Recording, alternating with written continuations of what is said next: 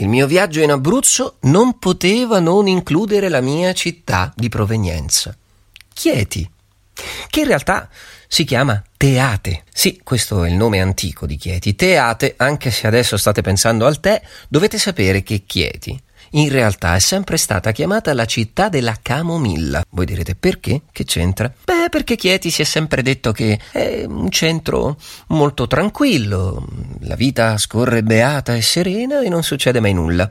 Anche se in realtà io ho dei ricordi diversi, ma piano piano ci arriviamo. Sì, ci arriviamo percorrendo il corso Marucino, ma io mi sto dirigendo verso una piazza in particolare, la piazza che si chiama Piazza Trento e Trieste. La particolarità è che qui a Chieti, se tu chiedi Piazza Trento e Trieste, pochi ti sanno rispondere. Perché? Perché tutti la chiamiamo la Trinità.